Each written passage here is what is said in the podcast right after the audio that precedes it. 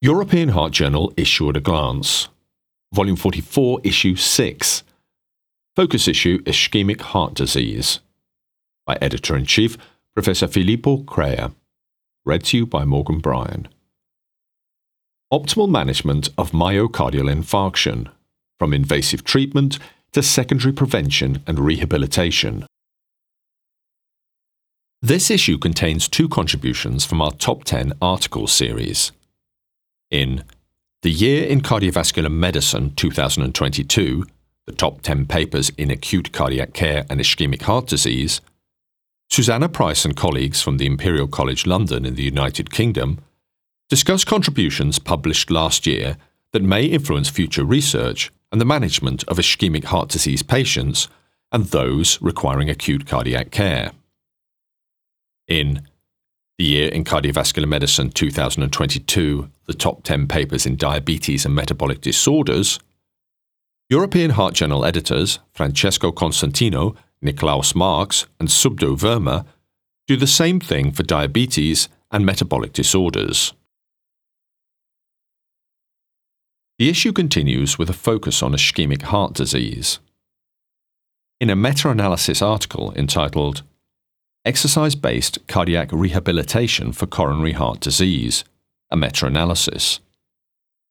Grace Dibben and colleagues from the University of Glasgow in the United Kingdom note that coronary heart disease, or CHD, is the most common reason for referral to exercise based cardiac rehabilitation globally. However, the generalizability of previous meta analyses of randomized controlled trials, or RCTs, is questioned. Therefore, a contemporary updated meta analysis was undertaken. Database and trial registry searches were conducted up to September 2020, seeking RCTs of exercise based interventions with greater than or equal to six months follow up, compared with no exercise control for adults with myocardial infarction, or MI, angina pectoris, or following coronary artery bypass graft, or CABG, or percutaneous coronary intervention, or PCI. The outcomes were pooled using random effects meta analysis. A total of 85 RCTs with greater than 23,000 participants, with a median of 12 months follow up, were included. Overall, exercise based cardiac rehabilitation was associated with significant risk reductions, or RRs, in cardiovascular mortality, RR 0.74, number needed to treat, or NNT 37, hospitalizations, RR 0.77, NNT 37, and MI, RR 0.82, NNT 100 there was no significant impact on overall mortality, CABG, or PCI. No significant difference in effects were found across different patient groups. Dibben et al. conclude that their review confirms that participation in exercise based cardiac rehabilitation by patients with CHD receiving contemporary medical management reduces cardiovascular mortality, recurrent cardiac events, and hospitalizations. The contribution is accompanied by an editorial by Sherry Grace from York University in Toronto, Ontario, Canada. Grace concludes that we more greatly resource and implement all other clinical guideline recommendations for cardiovascular disease patients when compared with the cardiac rehabilitation referral recommendation, although implementation of optimal medication therapy is also suboptimal. While more trials in underrepresented groups of high capacity, readily accessible models, as well as implementation trials, are needed, it is hoped policymakers will turn to implementation. Indeed, the World Health Organization has almost completed their package of interventions for rehabilitation for ischemic heart disease, which, should it be ratified by member states soon, will support implementation of cardiac rehabilitation in Europe and beyond. In patients with acute MI or AMI, the treatment of choice is PCI of the infarct related artery. In patients with MI and multivessel coronary artery disease, Additional PCI of the non infarct related artery further reduces death or MI. However, whether selective PCI guided by fractional flow reserve or FFR is superior to routine PCI guided by angiography alone is unclear. In a fast track clinical research article entitled Fractional Flow Reserve versus Angiography Guided Strategy in Acute Myocardial Infarction with Multivessel Disease, a randomized trial. Joo Myung Lee and colleagues from the University School of Medicine in Seoul, South Korea, sought to compare FFR guided PCI with angiography guided PCI for non infarct related artery lesions among patients with AMI and multivessel disease. Patients with AMI and multivessel coronary artery disease who had undergone successful PCI of the infarct related artery were randomly assigned to either FFR guided PCI, FFR less than or equal to 0.80, or angiography guided PCI, diameter stenosis of greater than 50%, for non infarct related artery lesions. The primary endpoint was a composite of time to death, MI, or repeat revascularization. A total of 562 patients underwent randomization. PCI was performed for the non infarct related artery in 64.1% in the FFR guided PCI group and in 97.1% in the angiography guided PCI group, and resulted in significantly fewer stents used in the FFR guided PCI group. At a median follow up of 3.5 years, the primary endpoint occurred less frequently in the FFR guided PCI group than in the angiography guided PCI group. 7.4% versus 19.7%, p equaling 0.003. The authors conclude that in patients with AMI and multivessel coronary artery disease, a strategy of selective PCI using FFR guided decision making is superior to a strategy of routine PCI based on angiographic diameter stenosis for treatment of non infarct related artery lesions regarding the risk of death MI, or repeat revascularization. The manuscript is accompanied by an editorial by Shamir Mehta and Brian McGrath from the Population Health Research Institute, McMaster's University in Ontario, Canada. The authors conclude that it is possible, perhaps even likely, that intravascular imaging assessing plaque morphology is complementary to a physiology guided strategy. However, until the results of Complete 2 are known, and based on the results of the current randomized trials, either physiology guided or angiography guided strategy, complete revascularization strategy is appropriate for the management of non culprit lesions in patients with MI. Outcomes of ischemic heart disease improved during recent decades, alongside better risk factor management and implementation of guideline recommended treatments. In a clinical research article entitled Long Term Mortality, Cardiovascular Events, and Bleeding in Stable Patients One Year After Myocardial Infarction, a Danish nationwide study. Daniel Mullager Christiansen and colleagues from the Danish Heart Foundation in Copenhagen, Denmark, note that it is unknown whether this applies to stable patients who are event free one year after MI. Using nationwide Danish registries, the authors included all patients with first time MI during 2000 to 2017 who survived one year free from bleeding and cardiovascular events. N equaling 82,108, median age 64 years, 68% male. Follow up started one year after MI and continued through January 2022.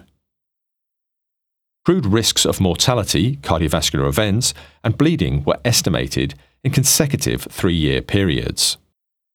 Standardized risks were calculated with respect to the distribution of age, sex, comorbidities, and treatments in the latter period.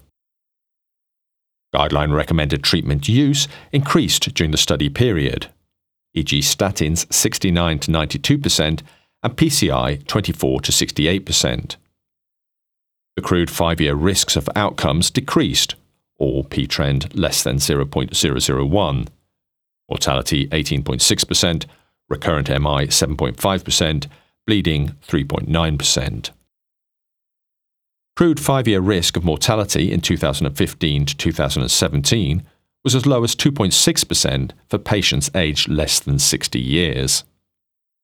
Use of guideline recommended treatment was associated with improved outcomes. The authors conclude that for patients who were event free one year after MI, the long term risk of mortality, cardiovascular events, and bleeding decreased significantly, along with an improved use of guideline recommended treatments between 2000 and 2017. In the most recent period, one year after MI, the risk of additional events was lower than previously reported. This manuscript is accompanied by an editorial by Nicolas Danchin from the Hôpital Saint Joseph in Paris, France. Danchin concludes that whatever the potential limitations of the Danish data, the results presented here are particularly encouraging, and the observed decline in long term mortality is indisputable. While cardiovascular diseases are still the number one killer worldwide, it seems that, provided treatment can be given as appropriate and with an optimal healthcare coverage, the time is soon to come when patients hospitalized for an MI will have a life expectancy nearly the same as that of the general population.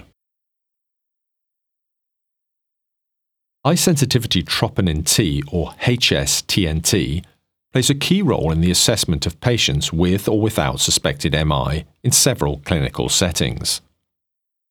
In a clinical research article entitled Serial Troponin T and Long Term Outcomes in Suspected Acute Coronary Syndrome, Manan Pareek and colleagues from the Copenhagen University Hospital in Denmark point out that the long term prognostic implications of serial high sensitivity troponin concentrations in subjects with suspected acute coronary syndrome, or ACS, are unknown.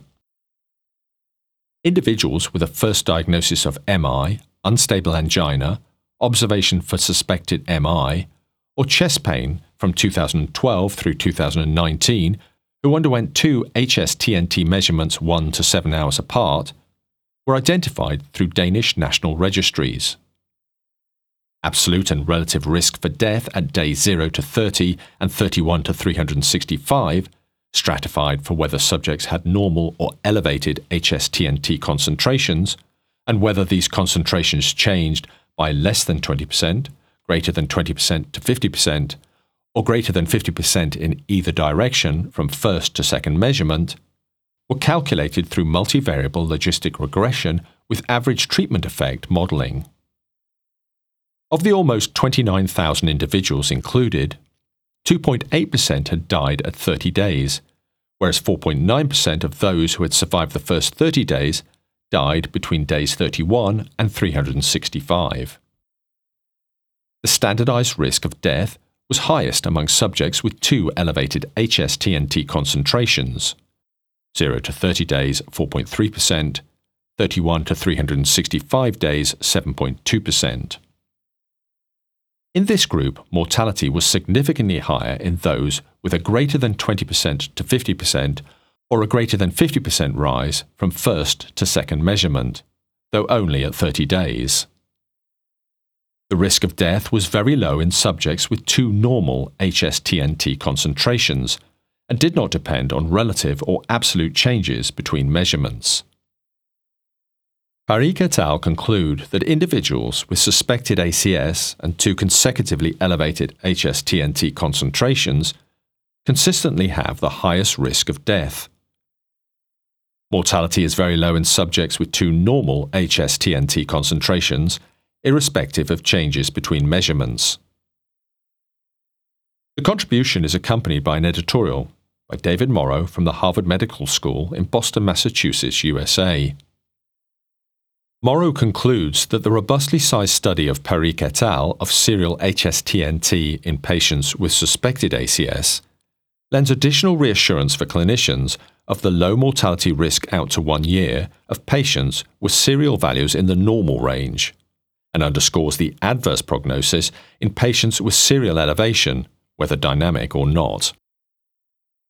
Interpretation of mortality risk in this setting, however, also should consider the magnitude of HSTN elevation and the starting value when considering changing concentration. Moreover, taking the totality of available evidence, patients presented with suspected ACS who have a rising or falling pattern and only one HSTN above the 99th percentile URL may be a shrinking population with the introduction of high sensitivity assays, and may also be at lower mortality risk with medical management, but should not be classified as low risk when considering other cardiovascular outcomes. Such patients probably warrant additional diagnostic evaluation in most cases. Primary PCI or PPCI is the preferred treatment of patients with ST elevation myocardial infarction or STEMI. Pharmacoinvasive PCI or PI PCI is recommended for patients with STEMI who are unable to undergo timely PPCI. In a clinical research article entitled Late Outcomes of ST Elevation Myocardial Infarction treated by pharmacoinvasive or primary percutaneous coronary intervention. Javiera Jamal and colleagues from Western Sydney University in Australia examined late outcomes after PI PCI, successful reperfusion followed by scheduled PCI, or failed reperfusion and rescue PCI, compared with timely and late PPCI, greater than 120 minutes from first medical contact. All patients with STEMI presenting within 12 hours of symptom onset who underwent PCI during their initial hospitalization from October 2003 to March 2014 were included. Among 2,091 STEMI patients, 80% male, 52% underwent PPCI, 68% timely, 32% late, and 48% received PI PCI. 33% rescue, 67% scheduled. Mortality at three years was 11.1% after PPCI, 6.7% timely, 20.2% late, and 6.2% after PI PCI, 9.4% rescue, 4.8% scheduled, P being less than 0.01. Jamal et al. conclude that patients who underwent late PPCI had higher mortality rates than those undergoing a pharmacoinvasive strategy.